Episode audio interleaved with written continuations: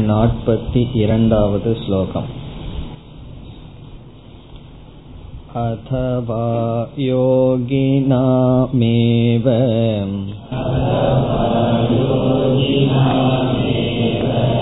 कुले भवति धीमताम् एतद्धि दुर्लभतरम्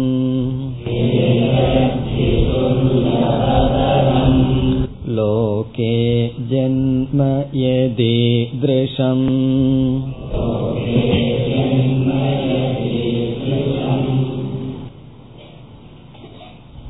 யோக பிரஷ்டனுடைய கதியை நாம் சென்ற வகுப்பில் பார்த்தோம்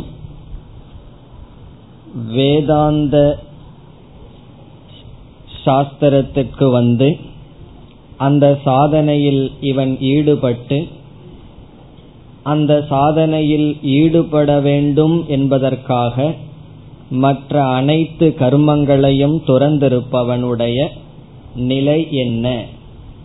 எந்த சூழ்நிலையில் அவனுடைய நிலை என்ன என்றால் இந்த வேதாந்தத்தினுடைய பலனை அடையாமல் இறந்து விடும் பொழுது அவனுக்கு என்ன நேரிடும் என்ற விஷயத்தில் நாம் மூன்று கருத்துக்களை பார்த்தோம். ஒன்று அவன் அனைத்து கர்மங்களையும் செய்திருந்தால் என்ன புண்ணியத்தை அடைந்திருப்பானோ அதே புண்ணியத்தை வேதாந்த சிரவணத்தினாலும் அடைகின்றான். ஆகவே இறந்ததற்கு பிறகு கீழான அல்லது துயரத்தை கொடுக்கின்ற லோகத்திற்கு செல்ல மாட்டான். புண்ணியங்களின் புண்ணியம் செய்தவர்களினால் அடையப்படுகின்ற லோகத்திற்கு செல்கின்றான். காரணம் அவனுக்கு புண்ணியம் கிடைக்கின்றது. இரண்டாவதான கருத்து நாம் பார்த்தது புண்ணியம் அவனுக்கு இருந்ததனால் சுகத்தை அடைந்து பிறகு மீண்டும் மனித ஜென்மம் கிடைக்கின்றது. மற்றவர்களுக்கு அடுத்த ஜென்மம் கண்டிப்பாக மனித ஜென்மம் என்று கூற முடியாது. ஆனால் யோக பிரஷ்டனுக்கு கண்டிப்பாக மனித ஜென்மம் கிடைக்கின்றது. பிறகு மூன்றாவதாக நாம் பார்த்த கருத்து மனித ஜென்மத்தை அடைந்த அவன் மேலும் அவன் மோக்ஷத்துக்காக முயற்சி செய்கின்றான். சென்ற ஜென்மத்தில் எவ்வளவு தூரம் பக்குவத்தை அடைந்து தன்னுடைய வாழ்க்கையை முடித்தானோ அந்த பக்குவத்துடன் இவன் பிறக்கின்றான். பக்குவத்துடன் சாதனையை தொடர்கின்றான். எதை அடையாமல் இவன் மீண்டும் பிறந்தானோ அந்த சாதனையை பூர்த்தி செய்கின்றான். இது மூன்றாவது கருத்து. நாற்பத்தி ஒன்று நாற்பத்தி இரண்டு. இந்த இரண்டு ஸ்லோகங்களில் முதல் இரண்டு கருத்தை நாம் பார்த்தோம். பிராபிய புண்ணிய கிருதான் லோகான். புண்ணியம் செய்தவர்களால் அடையப்படும் லோகத்திற்கு செல்கின்றான். அங்கு இருந்து மீண்டும் நல்லொழுக்கம் உடையவர்களுடைய செல்வந்தர்களுடைய வீட்டில் யோக பிரஷ்டன் பிறக்கின்றான். அந்த யோக பிரஷ்டனே அதிக சாதனைகள் செய்திருந்தால் அவன் ஞானிகளுடைய இல்லத்தில் பிறக்கின்றான் என்று பகவான் கூறினார். இனி அப்படி ஜென்மம் எடுத்த அவன் அந்த ஜென்மத்தில் என்ன செய்கின்றான்? மூன்றாவது கருத்து அதாவது அவனுடைய சாதனையை தொடர்கின்றான் பக்குவத்துடன் அவன் பிறக்கின்றான் என்ற கருத்து அடுத்து வருகின்ற மூன்று ஸ்லோகங்களில் வர இருக்கின்றது. நாற்பத்தி மூன்றிலிருந்து நாற்பத்தி ஐந்தாவது ஸ்லோகம் வரை யோக பிரஷ்டன் மீண்டும் மனித ஜென்மத்தை அடைந்து என்ன செய்கின்றான்? அவனுடைய வாழ்க்கை எப்படி இருக்கின்றது? எப்படி இருக்கும் என்று பேசுகின்றார். இப்பொழுது நாற்பத்தி மூன்றாவது ஸ்லோகம். तत्र तं बुद्धिसंयोगम्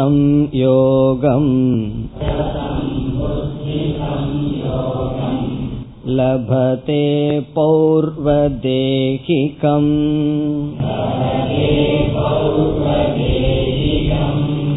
यतते च ततो भूयः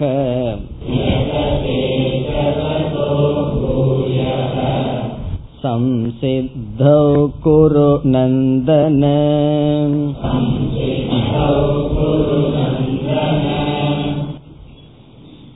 யோக பிரஷ்டன் மனித ஜென்மம் அடைந்ததற்கு பிறகு என்ன நடக்கின்றது என்ற கருத்துதான் இனி வருகின்ற மூன்று ஸ்லோகங்களில். என்ன நடக்கின்றது என்றால் முன் அவன் விட்ட முயற்சியிலிருந்து தொடர்கின்றான். எவ்வளவு தூரம் முயற்சி செய்து அந்த முயற்சியை பூர்த்தி செய்யாமல் இறந்து விட்டானோ அந்த முயற்சியுடன் இவன் மீண்டும் தொடர்கின்றான். பிறகு என்ன செய்வான்? அந்த முயற்சியை பூர்த்தி செய்வான். ஒரு கால் இந்த ஜென்மத்திலும் பூர்த்தி செய்ய முடியவில்லை என்றால் மீண்டும் அடுத்த ஜென்மத்தில் அவன் யோக பிரஷ்டனாக பிறந்து முயற்சி செய்வான். இவ்விதம் அவன் மீண்டும் மீண்டும் பிறந்து அவனுடைய முயற்சியை பூர்த்தி செய்து மோக்ஷத்தை அடைவான். என்ற கருத்துதான் இந்த மூன்று ஸ்லோகங்களிலும் வருகின்றது. இதில் கர்மத்தினுடைய தத்துவத்தில் இனியொரு கருத்து இருக்கின்றது. சிலர் நினைக்கிறார்கள் மனித ஜென்மம் என்பது பரிணாமத்தினால் அடையப்பட்டது. நாம் மரமாக மரம் செடி கொடிகளாக இருந்து மிருகங்களாக இருந்து பிறகு மனித ஜென்மம் வரை நாம் பரிணாமத்தை வளர்ச்சியை அடைந்துள்ளோம். இனிமேல் இதற்கு கீழான ஜென்மம் வராது இதற்கு மேலான ஜென்மம் தான் வரும் என்பது சிலர்கள் சிலருடைய கொள்கை. அதற்கு அவர்கள் கொடுக்கின்ற உதாரணம் ஒரு மாணவன் எட்டாவது எட்டாவதற்கு சென்று விட்டான். அவன் சரியாக படிக்கவில்லை என்றால் அதிலேயே இருப்பானே தவிர அடுத்த வருடம் அதற்கு கீழ் வரமாட்டான். மேலே செல்ல வாய்ப்பு இருக்கும் அல்லது அங்கேயே இருக்கிற வாய்ப்பு இருக்கும். அந்த உதாரணத்தை கூறுவார்கள். உதாரணத்தில் சரியாக இருந்த போதிலும் உண்மையில் அவ்விதம் கிடையாது. காரணம் நாம் பார்த்தோம். சஞ்சித கர்மத்திலிருந்து எப்படிப்பட்ட கர்மம் வெளிப்படுகின்றதோ அதற்கு தகுந்தாற்போல் ஜென்மம் வரும். ஆகவே யோக பிரஷ்டனுடைய விஷயத்தில் மட்டும் அவனுக்கு மீண்டும் மனித சரீரம் கிடைக்கும். காரணம் என்ன? அவன் வேதாந்தத்துக்காக செய்த முயற்சி மற்ற கர்மங்கள் வெளிப்படாமல் பாதுகாத்து மனித ஜென்மம் கிடைத்து அதில் அவன் முயற்சியை தொடர்வான். அதைத்தான் இந்த ஸ்லோகங்களில் கூறுகின்றார். ஸ்லோகத்திற்குள் சென்றால் தத்ர தத்ர என்றால் அஸ்மின் ஜென்மணி இந்த ஜென்மத்தில் யோக பிரஷ்டனாக பிறந்த ஜென்மத்தில். அவன் என்ன செய்கின்றால் தத்ர என்றால் இந்த ஜென்மத்தில். தம் புத்தி சம்யோகம். தம் என்றால் அந்த புத்தி சம்யோகம் என்றால் சென்ற பிறவியில் அவன் அடைந்துள்ள பக்குவத்தை இவன் பெறுகின்றான். சம்யோகம்னா சேர்க்கை புத்தி என்றால் இங்கு பக்குவம் என்று அர்த்தம். புத்தி சம்யோகம் என்றால் சென்ற பிறவியில் அவன் எவ்வளவு பக்குவத்தை மன வளர்ச்சியை அடைந்துள்ளானோ அதை என்ன செய்கின்றான்? லபதே அடைகின்றான். புத்தி சம்யோகம் என்றால் மனதினுடைய வளர்ச்சி மனப்பக்குவம். இந்த மனப்பக்குவம் அவனுக்கு எப்படி வந்தது? கடைசி சொல் பௌர்வ தேகிகம். பௌர்வ தேகிகம் என்றால் பூர்வ ஜென்மத்தில் அடைந்த. பூர்வ ஜென்மத்தில் அடைந்த பௌர்வ தேகிகம் சொல்லை எடுத்து புத்தி சம்யோகம் என்ப என்ற சொல்லுடன் சேர்க்க வேண்டும். சென்ற ஜென்மத்தில் அடைந்த முன் தேகத்தில் அடைந்த புத்தி சம்யோகம் என்றால் அறிவுடன் சேர்க்கை பக்குவத்தை லபதே அடைகின்றான். இப்போ ஒரு ஜீவன் மனிதனாக பிறந்து சில காலங்கள் மற்றவர்களைப் போல சாதாரணமாக இருந்து வருவான். பிறகு அந்த நேரம் வந்தவுடன் அவனை அறியாமல் சில பக்குவங்களை அவனிடம் காண்பான். அவனுக்கே தெரியாது ஏன் உங்களுக்கு வைராகியம் வந்தது என்றால் அவனுக்கே தெரியாது. இங்கு பக்குவம் என்றால் என்ன? விவேகம் வைராகியம் சமதமாதிகள் முதலிய சாதனைகள். அதாவது வைராகியம் என்கின்ற பாவனையை அவன் அடைவான். அதனாலதான் ஒரு சாது வந்து என்ன கேள்விக்கு வேணாலும் சாஸ்திரம் ஒழுங்கா படிச்சிருந்தா பதில் சொல்லிடுவார் ஒரு கேள்விக்கு பதில் சொல்றது ரொம்ப கடினம். என்ன கேள்வி தெரியுமோ? ஆனா அந்த கேள்வி தான் அடிக்கடி கேட்கிறார்கள். நீங்க ஏன் இந்த லைனுக்கு வந்தீர்கள்? என்பது ஒரு கேள்வி. அது வந்து அவருக்கு பதில் சொல்ல முடியாத கேள்வி. ஒரு காரணத்தை சொன்னார்னு வச்சுக்கோமே. இப்ப புத்தரிடம் போய் கேட்கிறோம். நீங்க ராஜாவா இருந்துட்டு இந்த லைனுக்கு ஏன் வந்தீர்கள்னு அவர் என்ன சொல்லுவார்? நான் ஒரு பிணத்தை பார்த்தேன் இந்த லைனுக்கு வந்தேன் அப்படிம்ப. அப்ப இவன் என்ன சொல்லுவான்? நானும் தானே டெய்லியும் பார்த்துட்டு இருக்கேன் இந்த லைனுக்கு வரலையே. ஆகவே நமக்கு இதற்கு காரணம் சொல்ல முடியாது. புத்தர் ஒரு பிணத்தை பார்த்தார் எல்லா ராஜ்யத்தையும் விட்டார். நம்ம எவ்வளவு பிணத்தை பார்த்து அனுப்பிச்சுட்டு இருக்கோம் ஆனா ஒன்னையும் விட மாட்டேங்கிறமேனா அந்த பிணத்துல ஏதாவது மோதிரம் இருந்ததுன்னு வச்சுக்கோமே கைய வெட்டி எடுத்துக்கிறோம். ஆகவே வைராகியம் வரலையேன்னு சொன்னா இதெல்லாம் கூற முடியாது. புத்தி சம்யோகம் என்றால் ஒரு நிலை வந்தவுடன் அவனை அறியாமல் அவனிடம் சில பக்குவத்தை பார்ப்பான். சில வைராகியத்தை உணர்வான். அது அவனுக்கே தெரியாது. இப்ப அவருக்கே தெரியாத விஷயத்தை இனியொருவர் போய் தெரிஞ்சுக்க முயற்சி செய்தால் எப்படி தெரிந்து கொள்வார்கள்? ஆகவே இங்கு புத்தி சம்யோகம் என்றால் ஒரு விதமான மனப்பக்குவத்தை அவன் அடைகின்றான். பிறகு அது வந்து கேபிட்டல் போல ஏற்கனவே சம்பாரிச்சதை அடைகின்றான். பிறகு என்ன செய்கின்றான்? இரண்டாவது வரைக்கும் வந்தால் ததோ பூயக. ததக என்றால் அதிலிருந்து பூயக என்றால் மீண்டும் அதிகமாக யததேச்ச முயற்சி செய்கின்றான். பூயகன அதிகமாக ததக என்றால் விட்டதிலிருந்து. எவ்வளவு பக்குவத்தை இவன் அடைந்து இறந்தானோ ஒரு காலகட்டத்தில் அந்த பக்குவத்தை இவனுக்குள் இவன் பார்த்து பிறகு முயற்சி செய்கின்றான். அதனாலதான் யாருக்கு எந்த வயதில் இந்த நாட்டம் வரும் என்று சொல்ல முடியாது. எல்லா கிளாஸ்லயும் வயதுல ஓரளவு சேர்ந்து அமர்வார்கள். எந்த கிளாஸுக்கு போனாலும் இப்ப எட்டாம் கிளாஸ் போய் பார்த்தா ஓரளவுக்கு இருக்கிற மாணவர்கள் ஒன்னு ரெண்டு வருஷம் வயசு டிஃபரன்ஸ் இருக்கலாம். ஆனா வேதாந்த கிளாஸ்ல பார்த்தோம்னா இருபது வயசுல இருந்து எழுபத்தஞ்சு வயசு அல்லது எண்பது வயசு வரைக்கும் உள்ளவர்கள் கிளாஸ்மேட்டா இருக்கலாம். அப்பா மகனும் கிளாஸ்மேட்டா இருக்கிற ஒரே ஒரு இடம் வேதாந்த கிளாஸ் தான். காரணம் என்னன்னா பக்குவம்ங்கிறது எந்த வயதுல வேணாலும் வரலாம்.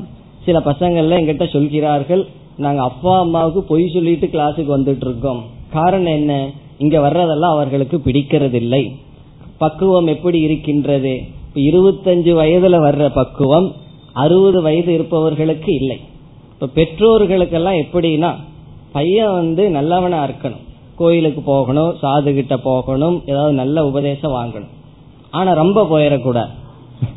பயம் வந்துடும் அப்போ நல்ல ரொம்ப நல்லவனா இருந்துடக்கூடாது. அதே சமயத்துல நல்லவனாகவும் இருக்கணுங்கிறது எல்லாருக்கும் ஆசை. காரணம் என்னன்னு சொன்னா ஒரு பயம். வைராகியம்னா ஒரு பயம்.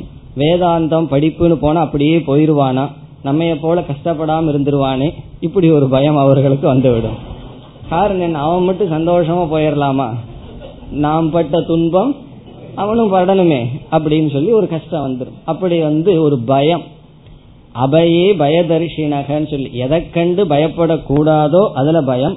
எதை பயப்படணுமோ அதுல ஒரு சந்தோஷத்தை பார்த்து இருக்கிறார்கள்.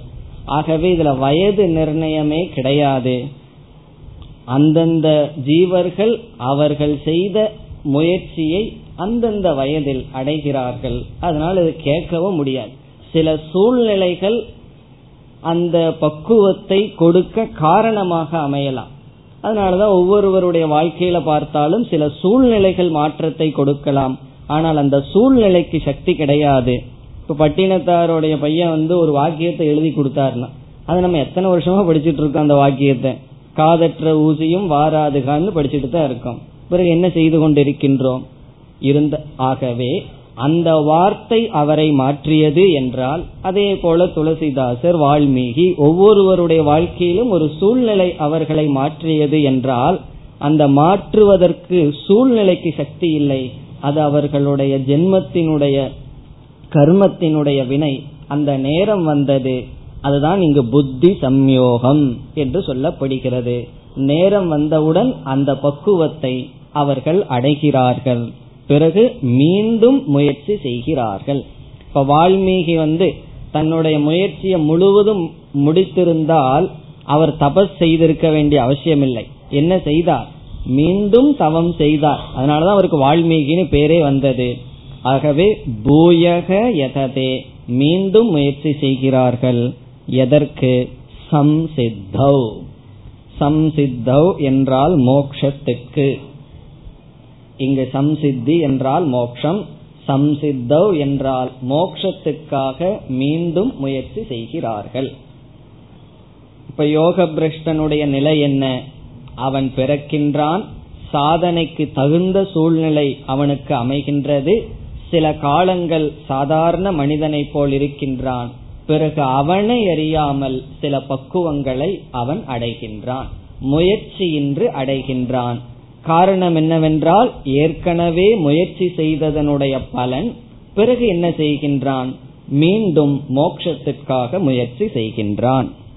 கடைசி சொல் குருநந்தன என்பது அர்ஜுனனை அழைக்கின்றார். ஹே அர்ஜுனா இவ்விதம் அவன் சாதனையை தொடர்கின்றான். மேலும் இதே கருத்தை பகவான் கூறுகின்றார் நாற்பத்தி நான்கு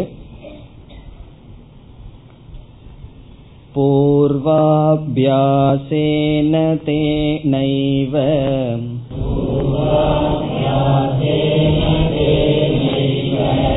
क्रियते ह्यवशोऽपि सः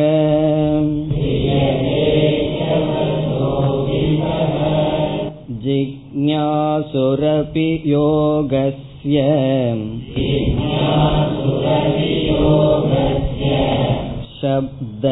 शब्दब्रह्माति वर्तते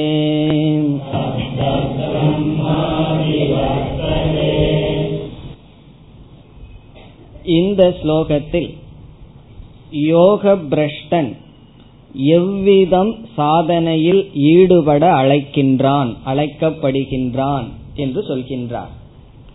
இவன் செய்த கர்மங்கள் இவனுக்கு எப்படி துணை புரிகின்றது எந்த வேகத்தில் துணை புரிகின்றது என்று சொல்கின்றார். ஸ்லோகத்தை பார்த்தால் பூர்வ அபியாசேன தேன ஏவ. தேன ஏவ என்றால் அந்த பூர்வ அபியாசேன. முன் ஜென்மத்தில் செய்த பயிற்சியினால். அபியாசம் என்றால் சாதனைகள் பூர்வாபியாசம் என்றால் இவன் முன் ஜென்மத்தில் செய்த சாதனைகளினால் அந்த சாதனைகளினாலேயே என்ன செய்யப்படுகின்றான்? ஹிரியதே. ஹிரியதே என்றால் மோக்ஷ மார்க்கத்தில் இழுக்கப்படுகின்றான். கட்டி இழுக்கிறதுக்கு பேரு ஹிரியதே. இழுக்கப்படுகின்றான். பிறகு அழக பகவான் சொல்றார் ஹி அவசக அபி. அவசக என்றால் தன் வசமின்றி ஈர்க்கப்படுகின்றான். அவன் வேண்டான்னு சொன்னாலும் அவனுடைய வசமின்றி மோக்ஷ மார்க்கத்துக்கு வேதாந்த மார்க்கத்துக்கு அவன் ஈர்க்கப்படுகின்றான். அவசக அபி. அவனே இல்லையே கொஞ்ச நாள் இந்த லோகத்துல சில சுகத்தை அனுபவிக்கலாம்னு நினைச்சாலும் கூட முடியாது. அவ்விதம் அவன் இழுக்கப்படுகின்றான். அவ்வளவு சக்தி இருக்கு கர்ம பலத்திற்கு. நாம் செய்த அபியாசத்திற்கு அவ்வளவு சக்தி. சக என்பது கடைசி சொல் அவன். சக கிரியதே அவன் ஈர்க்கப்படுகின்றான். வேதாந்தத்துல உதாரணம் சொல்வார்கள் சிஷ்யன் வந்து குருவிடம் எப்படி போகின்றான் என்றால் தலையில் தீ பிடித்தவன் போல தீப்த சிராகா என்று. அவனுக்கு வந்து ஜோசியம் எல்லாம் கிடையாது. இன்னைக்கு வந்து அஷ்டமியா இருக்கு நவமியா இருக்குன்னெல்லாம் எல்லாம் கிடையாது. தலையில தீ பிடிச்சவனுக்கு எப்படி தண்ணீரை நோக்கி செல்கின்றானோ அப்படி இந்த மார்க்கத்தை நோக்கி அவன் செல்கின்றான். அவசகங்கிற வார்த்தையும் பகவான் பயன்படுத்துகின்றார். அவன் வசமின்றி அவனே ஈர்க்கப்படுகின்றான். பிறகு இரண்டாவது வரியில் ஜிக்ஞாசுகு அபி. ஆரம்ப காலத்தில் அவனுக்கே தெரியாது நாம் எங்கு செல்கின்றோம் எதற்காக செல்கின்றோம் என்ன செய்ய வேண்டும் என்று. இருந்தாலும் இவைகள் என்னதான் என்று தெரிந்து கொள்ளலாம் என்கின்ற அளவுதான் அவனுக்கு ஜிக்ஞாசு அல்லது விருப்பம் இருக்கும். அப்படி இருப்பவனும் கூட பூர்வ அபியாசத்தினால் விருப்பம் அதிகப்பட்டவனாக அனைத்து சம்சாரத்தையும் தாண்டி செல்கின்றான் என்று சொல்கின்றார். இப்ப முதல் வரியில பகவான் பூர்வ அபியாசத்தினால் அவன் ஈர்க்கப்படுகின்றான் என்று சொல்லி பிறகு அந்த யோக பிரஷ்டனுடைய ஆரம்ப காலத்தில் இவ்வளவு தூரம் அவனுக்குள் சம்ஸ்காரம் இருக்கும் என்று அவனுக்கும் தெரியாது மற்றவர்களுக்கும் தெரியாது. அதனாலதான் ஒருவருடைய வாழ்க்கை எப்படி வரும் என்று யாருமே கணிக்க முடியாது.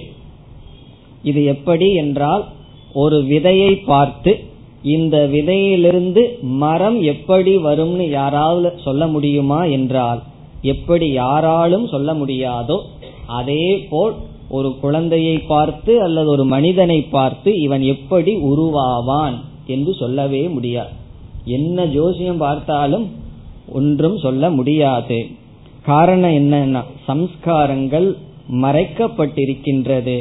ஆரம்ப காலத்தில் இந்த ஜிக்ஞாசுவுக்கு தனக்குள் இப்படி ஒரு சம்ஸ்காரம் இருக்கின்றதா என்றும் அவனுக்கு தெரியாது. அப்படி தெரியாமல் இருப்பவனும் கூட அவன் இந்த வாழ்க்கைக்கு வந்து விடுகின்றான். மோக்ஷ மார்க்கத்துக்கு வந்து விடுகின்றான். அதை கூறுகின்றான் இப்ப ஜிக்ஞாசுகு அபி.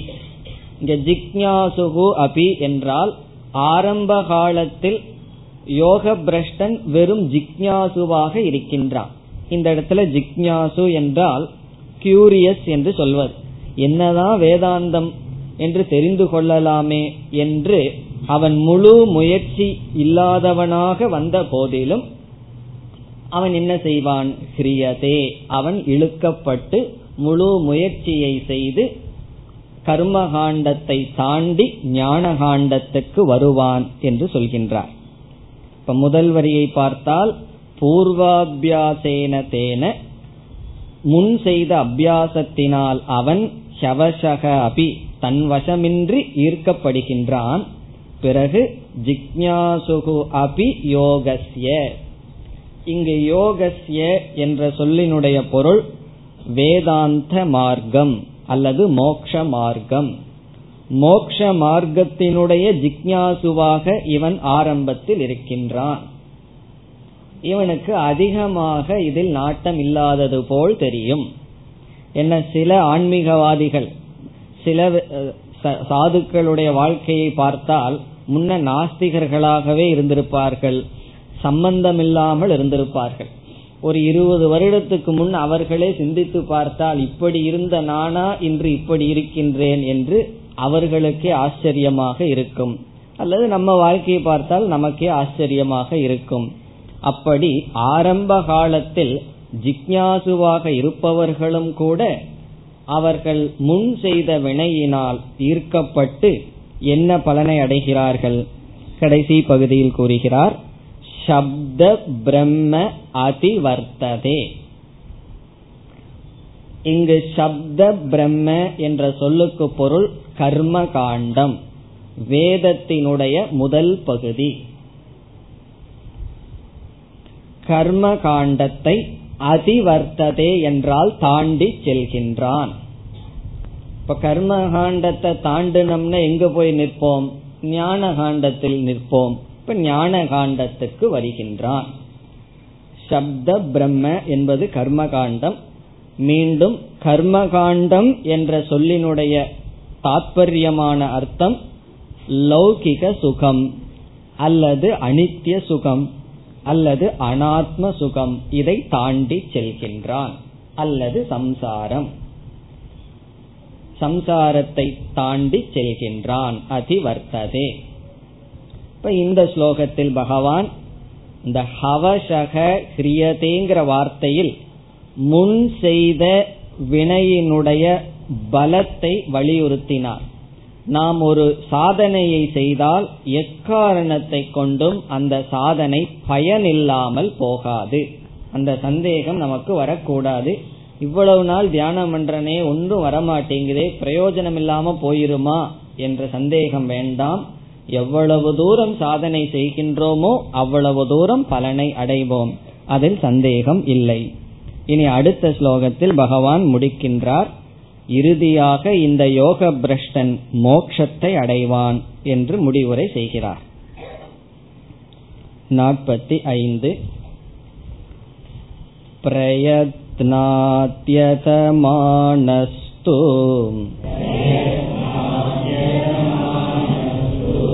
योगी संशुद्धकिल्बिषः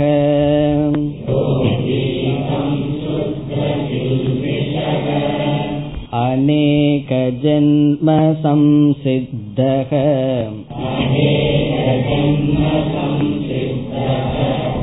ततो याति परां गतिम्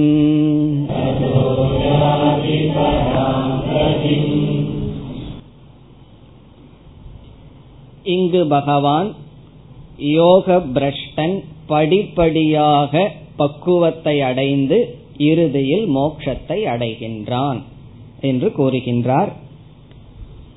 ஸ்லோகத்திற்குள் சென்றால் பிரயத்னாத் யதமானக.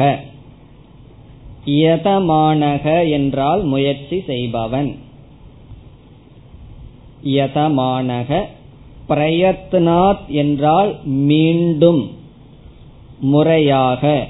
கவனக்குறைவு இல்லாமல். இவன் ஏன் யோக பிரஷ்டனாக மாறினான்? இவனுடைய முயற்சியில் கவனக்குறைவு இருந்தது. அப்படி கவனக்குறைவு இல்லாமல் மீண்டும் பிரயத்னாத் நல்ல முறையில் யதமானக முயற்சி செய்கின்றவன். யார் யோகி? இங்கு யோகி என்றால் யோக பிரஷ்டன் சாதகன். என்ன அடைகின்றான்? சம்சுத்த கில்பிஷக. கில்பிஷக என்றால் பாபம் சம்சுத்த என்றால் பாபத்தை நீக்கியவன் பாபத்திலிருந்து தூய்மை அடைந்தவன். இங்கு பாபம் அல்லது கில்பிஷம் என்றால் தன்னுடைய மனதிற்குள் இருக்கின்ற தடைகள். கடைசியா மோட்சத்துக்கு யாரு தடையாக இருப்பார்கள் என்றால் நாம் தான் தடையாக இருப்போம். ஆரம்பத்திலெல்லாம் மற்றவர்கள் தடையாக தெரியலாம்.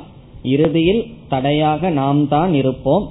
நம்முடைய ராகத்வேஷங்கள் அதுதான் கில்பிஷம் என்று சொல்லப்படுகிறது. சம் சுத்தக என்றால் ராகத்வேஷங்களிலிருந்து விடுதலை அடைந்தவன். பிறகு என்ன ஏற்படுகின்றது அவனுக்கு? அநேக ஜென்ம சம்சித்தக. அநேக ஜென்மம் பல ஜென்மங்களில் சம்சித்தக. இந்த இடத்துல கவனமாக பார்க்க வேண்டும். சம்சித்தக என்றால் தூய்மை அடைந்தவன். இதற்கு முன்னாடி சம்சித்தின மோக்ஷம்னு பார்த்தோம். இந்த இடத்துல சம்சித்தக என்றால் மன தூய்மை அடைந்தவன். அநேக ஜென்மங்களில். காரணம் என்ன? யோக பிரஷ்டன்னா ஒரே ஒரு ஜென்மம் தான் இருக்கணுங்கிற அவசியம் இல்லை இந்த ஜென்மத்திலே அவன் பூர்த்தி செய்யாம போலாம். பிறகு அடுத்த ஜென்மம் அடுத்த ஜென்மம் என்று முயற்சி செய்யலாம். சில பசங்கள்லாம் முயற்சி செய்வார்கள் அல்லவா ஸ்கூல்ல March to April to April via செப்டம்பர்னு சொல்லுவார்கள். ஏப்ரல் டு ஏப்ரல் எக்ஸாம் நடக்கும். எது வழியானா செமஸ்டர் சிஸ்டமா இருந்தா வயா செப்டம்பர் வழியானா அப்படி ஒவ்வொரு ஜென்மமாக முயற்சி செய்பவர்கள் ஃபெயிலாய் ஃபெயிலாய் சிஏ போலன்னு வச்சுக்கோமே அது அவ்வளவு சுலபமா வர்றதில்லையே. கொஞ்சம் கொஞ்சமா முயற்சி செய்து கடைசியில் என்ன செய்வார்கள்? ஒன்னு ரெண்டு பேப்பரை வச்சு கடைசியில முடிப்பார்கள். அப்படி அநேக ஜென்ம சம்சித்தக. அதனாலதான் ஒருவர் எழுதியிருந்தார் லார்டு நெவர் ஃபெயில்ஸ் அப்படின்னு. அது கீழ ஒருத்தன் போய் எழுதினான் லெட் ஹிம் அட்டம் சிஏ அப்படின்னு. அவர் சிஏ முயற்சி பண்ணி பார்க்கட்டும் அவர் ஃபெயில் ஆவாரா இல்லையான்னு பாத்துரலான்னு சொல்லி. அப்படி அநேக ஜென்ம சம்சித்தக. ஒவ்வொரு ஜென்மத்திலையும் வீழ்ந்து வீழ்ந்து சித்தியை அடைந்து கடைசியில் என்ன செய்வானாம்? ததக யாதி பராம் கதிம். ததகன இறுதியில் பராம் கதிம் மேலான நிலையை யாதி அடைகின்றான். பராம் கதிம் மேலான நிலை இங்கு மோக்ஷத்தை அடைகின்றான். இதோடு பகவான் யோக பிரஷ்டனை பற்றிய கருத்தை முடிவுரை செய்கின்றார். அர்ஜுனனுக்கு என்ன சந்தேகம் வந்தது? மனச அடக்கவில்லை என்றால் உன்னால் ஞான நிஷ்டை அடைய அடைய முடியாது. சமயக் தர்சனத்தை அடைய முடியாதுன்னு உறுதியாக பகவான் கூறிவிட்டார். அர்ஜுனன் தன்னுடைய மனதினுடைய ஸ்திதியை பார்க்கின்றான். இந்த மனசை அடக்கிறதுங்கிறது அவ்வளவு சுலபம் அல்ல. ஆனாலும் ஓரளவு சில உண்மைகள் எல்லாம் வேற புரிந்து விட்டது. இந்த வாழ்க்கைக்கு நான் வந்து இதில் தோல்வியை அடைந்தால் என்ன ஏற்படும் என்ற பயம் அவனுக்கு வந்து விட்டது. ஆகவே வே அவன் தன்னுடைய பெயரை சொல்லாமல் ஒரு மனிதன் என்று பொதுவாக கேள்வியை கேட்டான். எல்லா செயல்களையும் புண்ணியம் கொடுக்கின்ற அனைத்தையும் விட்டுவிட்டு இந்த வாழ்க்கைக்கு வந்து இதிலும் நிறைவடையாதவன் நிலை என்ன என்று அதற்கு பகவான் கூறினார். இவன் இதற்கு வந்து இந்த சாதனை செய்வதனாலேயே புண்ணியத்தை அடைகின்றான். பிறகு எவ்வளவு தூரம் முயற்சி செய்து அவன் கடைசி காலத்தில் நிறைவு செய்யாமல் இறந்தானோ அடுத்த ஜென்மத்தில் அந்த முயற்சி இல்லாமல் அந்த முயற்சியினுடைய பலனான மனப்பக்குவத்துடன் பிறந்து மீண்டும் மோட்சத்திற்கு முயற்சி செய்து இறுதியில் மோட்சத்தை அடைகின்றான் என்று கூறி முடித்தார். இனி கடைசி இரண்டு ஸ்லோகங்களில் நிதித்தியாசனத்தினுடைய ஸ்துதி. நிதித்தியாசனத்தினுடைய பெருமையை சொல்லி முடிக்கின்றார். இந்த அத்தியாயம் பேர் ஞாபகம் இருக்கோ? தியான யோகம். இதில் நிதித்தியாசனம்ங்கிறது முக்கியமான தியானமாக பார்த்தோம். அந்த நிதித்தியாசனத்தினுடைய பெருமையை நிதித்தியாசகனை புகழ்ந்து பிறகு இந்த அத்தியாயத்தை முடிப்பார். நாற்பத்தி ஆறாவது ஸ்லோகம். तपस्विभ्योऽधिको योगी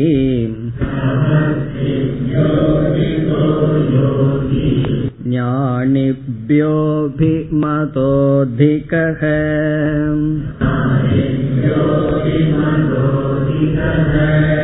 कर्मिभ्यश्चाधिको योगी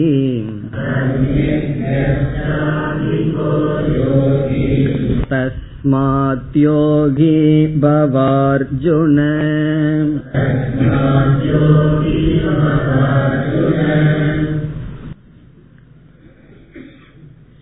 இந்த ஸ்லோகத்தில் நிதித்தியாசகனை பகவான் உயர்ந்தவன் என்று கூறுகின்றார் எல்லாரும் ஒவ்வொரு விதமான சாதனைகளில் ஈடுபட்டிருக்கிறார்கள் ஆகவே அனைவரும் சாதகர்கள்தான்.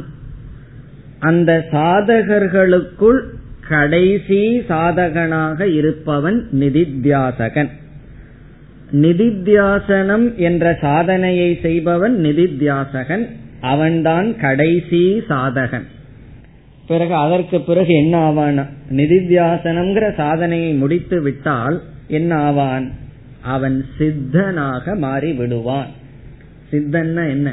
சாதனையை அனைத்தும் முடித்தவன். அனைத்து சாதனையை முடித்து பலனை அடைந்தவன் ஆகி விடுகின்றான்.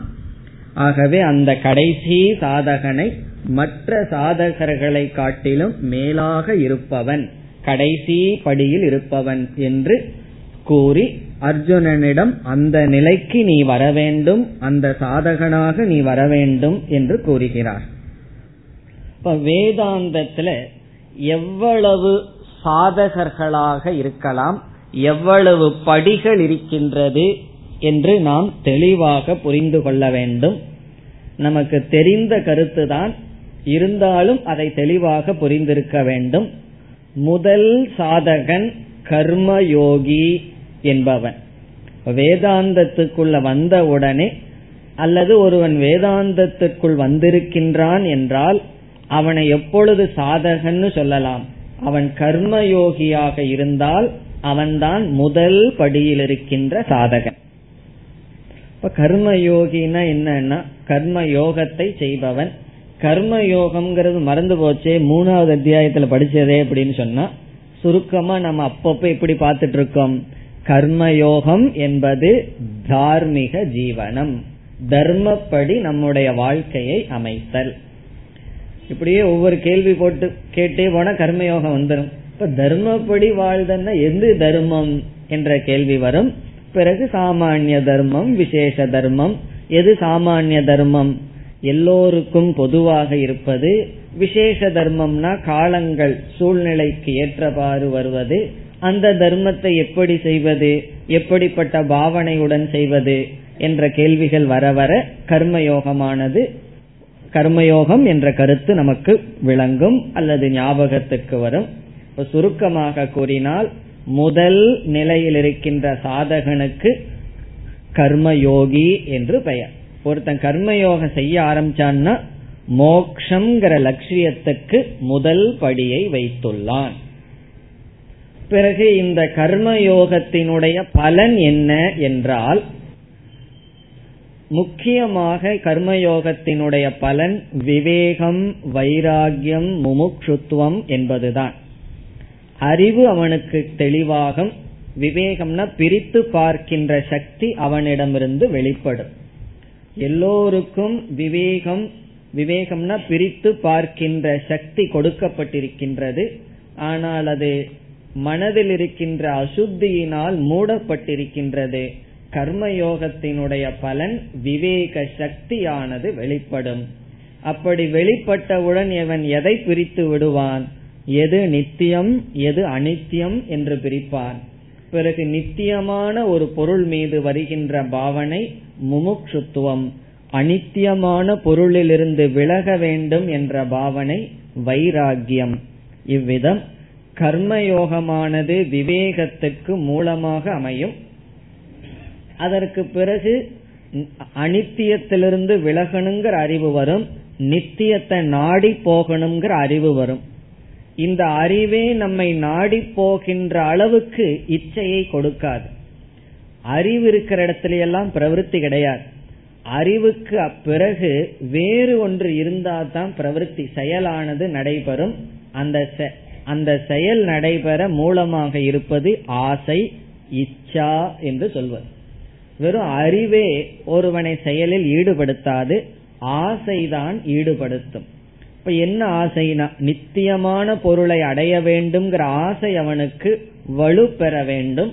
அதற்கும் கர்மயோகம் பயன்படும். இப்ப கர்மயோகம் வந்து முமுட்சுத்துவம் மோட்சத்தை அடைய வேண்டுங்கிற ஆசையை உற்பத்தி பண்ணும். பிறகு என்ன செய்யும்னா அந்த ஆசையை வளர்க்கும். இதெல்லாம் உபனிஷத்தில் நிர்ணயம் செய்யப்பட்ட கருத்துக்கள். யஜ்யதான தபக்கர்மன்னு சொன்ன கர்மயோகங்கள் மோக்ஷத்தை அடைய வேண்டுங்கிற ஆசையை உற்பத்தி பண்ணும் பிறகு அந்த ஆசையை வளர்க்கும். அனித்தியமான பொருள் என்னங்கிறத காட்டும் பிறகு அதிலிருந்து விலகி இருக்கின்ற மனோ சக்தியை கர்மயோகம் கொடுக்கும். அது வைராகியம். இவ்விதம் கர்மயோகியானவன் விவேகம் வைராகியம் முமுட்சுத்துவம்ங்கிற பலனை அடைகின்றான். இது முதல் ஸ்டெப்னு பார்த்தோம். அடுத்தது இரண்டாவதாக இருப்பது உபாசகன். உபாசகன் என்பவன் கர்மங்களை பொறுப்புகளை எல்லாம் குறைத்துவிட்டு மானசமான கர்மத்தில் ஈடுபட்டு கொண்டிருக்கின்றான். மானசமான கர்மம் என்றால் மானச பூஜை தியானம் விதவிதமான தியானங்கள் பண்புகளை தன்மயமாக்கிக் கொள்கின்ற தியானம் அல்லது ஜபம் பாராயணம் இப்படிப்பட்ட செயலில் ஈடுபட்டு மனதை ஒருமுகப்படுத்துகின்றான். என்ன கர்மயோகியாக இருக்கும் பொழுது இவன் புத்தியை ரொம்ப பயன்படுத்தி எப்பொழுதும் சிந்தனையிலேயே இருந்துள்ளான். புத்தியை எவ்வளவு தூரம் பயன்படுத்தணுமோ அவ்வளவு தூரம் பயன்படுத்தியாச்சு. அதற்கு அடுத்த சாதனை என்னன்னா புத்தியை அமைதிப்படுத்துகின்ற சாதனை.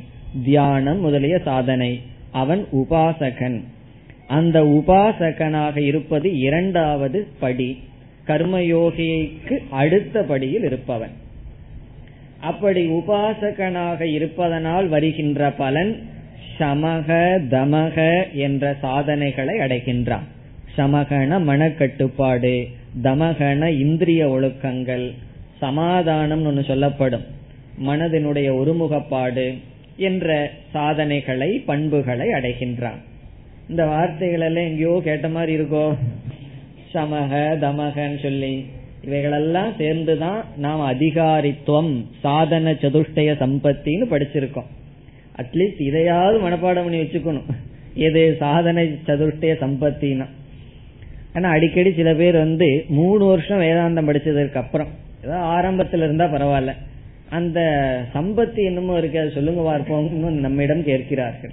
இப்ப நமக்கு என்ன வரும்னா வைராகியம் நமக்கு வந்துடணும் காரணம் என்ன? நாலு வருஷம் வேதாந்தம் படிச்சு என்னென்ன தகுதிகளை அடையணுங்கிறதே தெரியலனா பிறகு என்னென்ன தகுதி அந்த தகுதிகள் எப்படி அடைவது?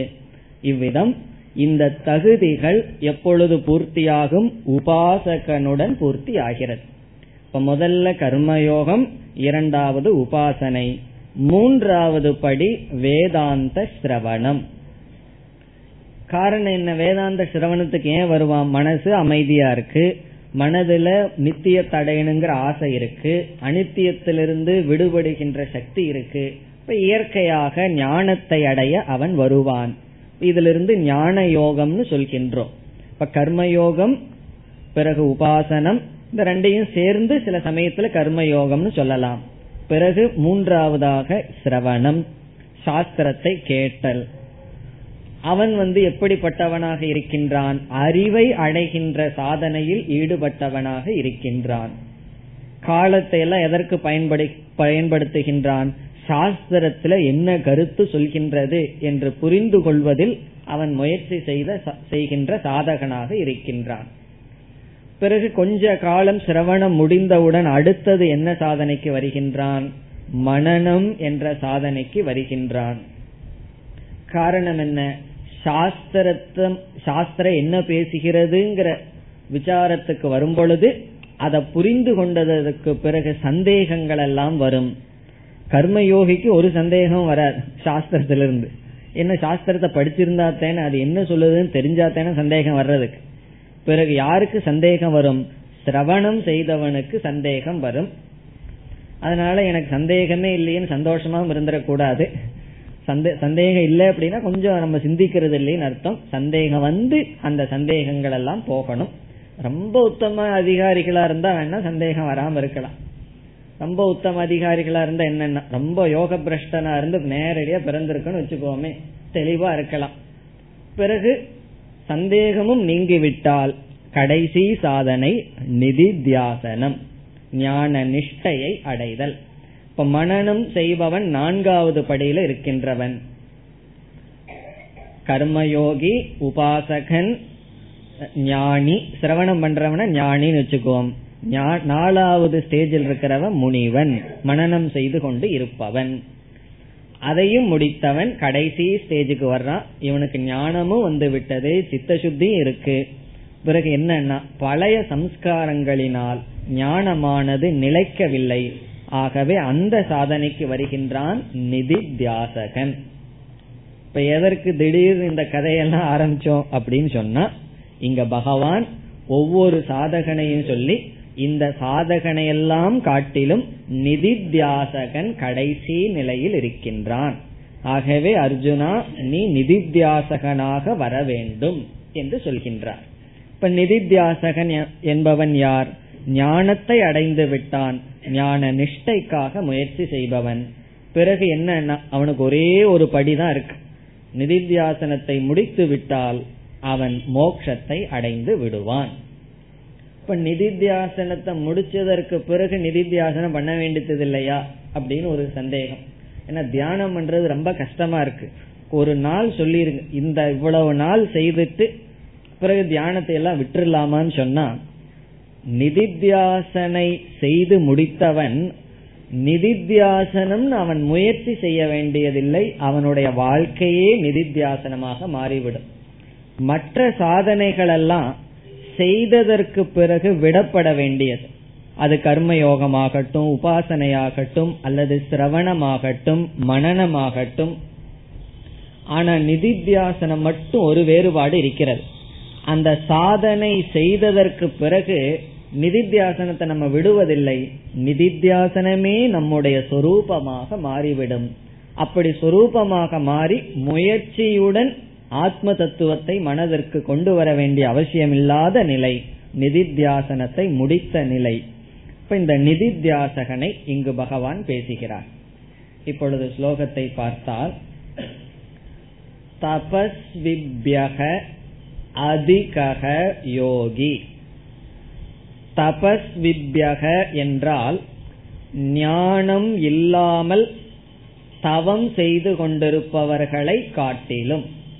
வெறும் தவத்தில் மட்டும் ஈடுபட்டிருப்பவர்களை காட்டிலும் உபாசகர்களை காட்டிலும் இங்கு தபம் சொன்ன உபாசகர்கள் வெறும் உபாசனை மட்டும் செய்து கொண்டிருப்பவர்களை காட்டிலும் அதிகக அதிகக என்றால் மேலானவன் உயர்ந்த நிலையில் இருப்பவன். யார்? யோகி. யோகி என்றால் நிதித்தியாசகன். நிதித்தியாசனம் செய்பவன். அதிகக அதிகம்ங்கிற சொல் நமக்கு தெரிஞ்சதுதான் அதிககன மேலான நிலையில் இருப்பவன்.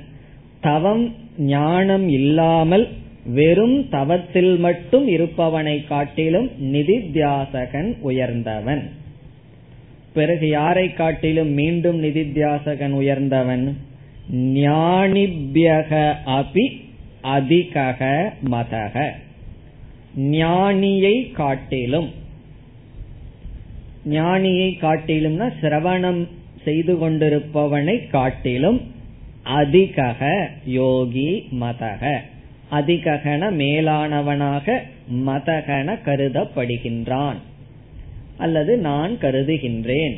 மம மதக என்னுடைய அபிப்பிராயம் என்று பகவான் கூறுகிறார். ஞானியை காட்டிலும் மேலானவன். அல்லது இதற்கு வேறு விதத்திலும் பொருள் சொல்லலாம். தபம் இல்லாத சாஸ்திர விசாரம் செய்பவனை காட்டிலும் சாஸ்திர விசாரம் செய்து தபம் செய்பவன் மேலானவன்.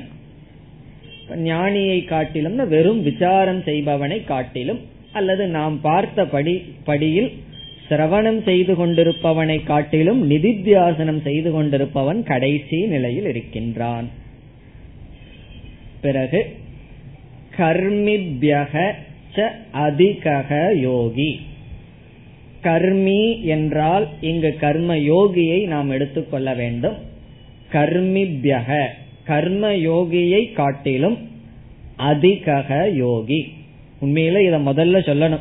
கர்மிங்கிறவன் முதல் படியில் இருக்கின்றான் அல்லவா?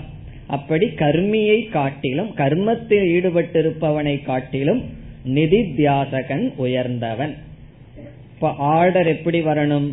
கர்மியை காட்டிலும் தபஸ்வியை காட்டிலும் ஞானியை காட்டிலும். இப்ப கர்மிங்கிறவன் முதல் படி தபஸ்விங்கிறவன் இரண்டாவது படி உபாசகன் ஞானிங்கிறவன் மூன்று நான்கு.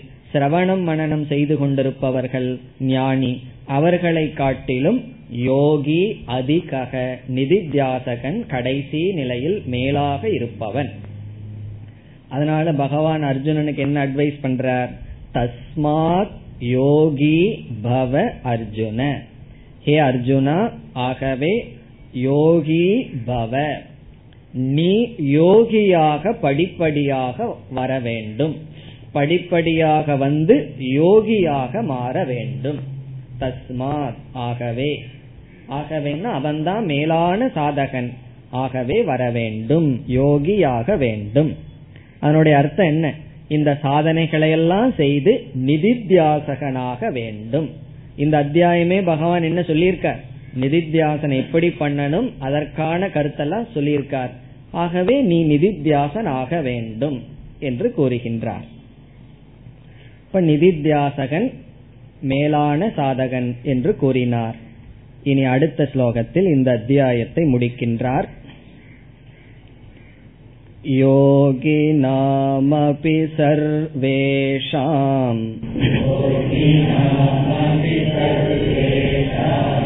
मद्गतेनान्तरात्मना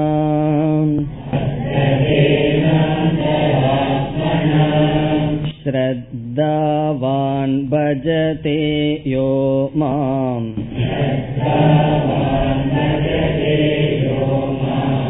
समे युक्ततमो मतः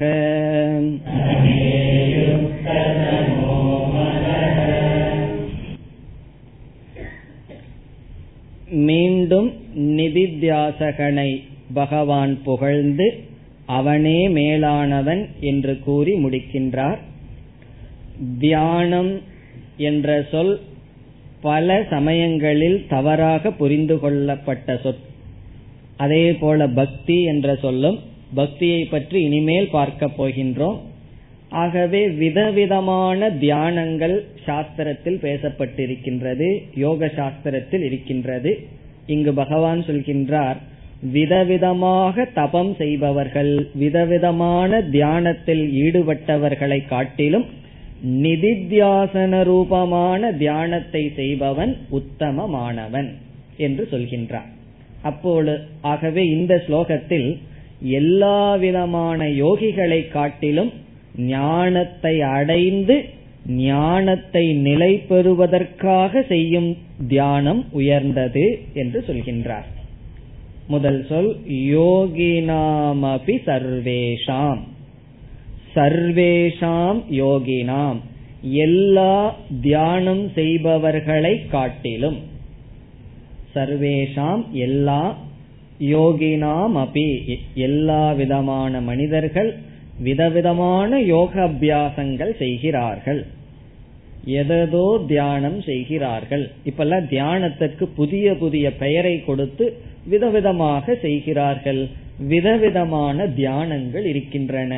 அவைகளை காட்டிலும் நிதித்தியாசன ரூபமான தியானம் உயர்ந்தது அதை செய்பவன் உயர்ந்தவன் என்பது பகவானுடைய கருத்து. பிறகு நிதித்தியாசனம்னா எப்படி? அவனுடைய புத்தியானது பகவத் சுரூபத்தில் இருக்க வேண்டும். அதை சொல்கின்றார். மத் கதேன அந்தராத்மனா. என்ன? தியானத்திற்குரிய விஷயம் விதவிதமாக இருக்கலாம். ஆனால் தியானத்துக்குரிய விஷயம் நானாக இருக்க வேண்டும் சொல்றார். மத்கதேன என்னிடத்தில் வந்த மத்கதேன என்னிடத்தில் இருக்கின்ற அந்தராத்மனா என்றால் மனதுடன். இங்கு அந்தராத்மா என்றால் மனதை குறிக்கின்றது. என்னிடத்தில் வந்த மனதுடன். ஆகவே தியானத்துக்குரிய விஷயம் நானாகத்தான் இருக்க வேண்டும். இங்கு நான் பகவான் சொல்லலாம். ஏன்னா பகவான் தன்னை பரபிரம்மமாக பாவித்து பேசுகிறார். பரபிரம்ம சுரூபமாக என்னிடத்தில் மனதை வைத்தவனாக பிறகு இனி ஒரு நிபந்தனையும் கூறுகின்றார். ஸ்ரத்தாவான். ஸ்ரத்தையுடன். ஸ்ரத்தையுடன் யக மாம் பஜதே. எவனொருவன் மாம் என்னை யக என்றால் யார்? மாம் என்னை பஜதே. நாடுகிறானோ. அடைய முயற்சி செய்கிறானோ. இங்கு பஜதே என்றால் நாடுகிறானோ? பஜ கோவிந்தம்னு கேட்டிருப்போம். பஜன அந்த இடத்துல நாடு அப்படின்னு ஒரு அர்த்தம் இருக்கு. சீக் நாடுதல் அடைய விரும்புதல். பஜதே என்றால் என்னை அடைய முயற்சி செய்கின்றானோ? அவன் யாருன்னு பகவான் சொல்றார்? சக அவன் மே மதக. அவனை பொறுத்த வரைக்கும் இதுதான் என்னுடைய கருத்து. மே என்றால் என்னுடைய மதகன கருத்து. அவனை குறிச்சு நான் என்ன கருத்து வச்சிருக்கேன்? யுக்த தமக சூப்பர்லேட்டிவ் டிகிரியில சொல்ற. யுக்த தமகன்னு சொன்னா மிக மிக மேலானவன். பொருந்தியவன். யுக்த தமகன அவன்தான் சமத்துன்னு சொல்லுவோம் அல்லவா? அப்படி சொல்லி பகவான் முடிக்கிறார். காரணம் என்ன? என்னுடைய என்னை அவனுடைய மனதில் வச்சு வைத்துக் கொண்டுள்ளான். தியானத்துக்குரிய விஷயமாக இருப்பது பரபிரம்ம தத்துவம் இப்படிப்பட்டவன் மேலானவன் என்று நிதித்தியாசகனுடைய ஸ்துதியுடன் இந்த அத்தியாயத்தை பகவான் நிறைவு செய்கின்றார் ஓம் தத் சத் इति श्रीमद्भगवद्गीतासु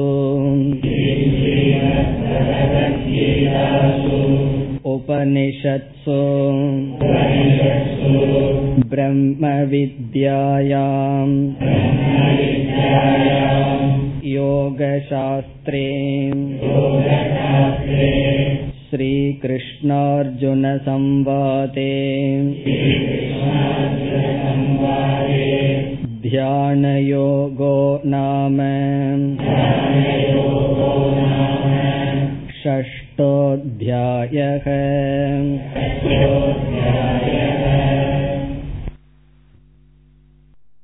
ॐ पूर्णमधः पूर्णमिधं पूर्णात् पूर्णमुदच्छते पूर्णस्य पूर्णमादाय पूर्णमेवावशिष्यते ॐ शान्ति शान्ति शान्तिः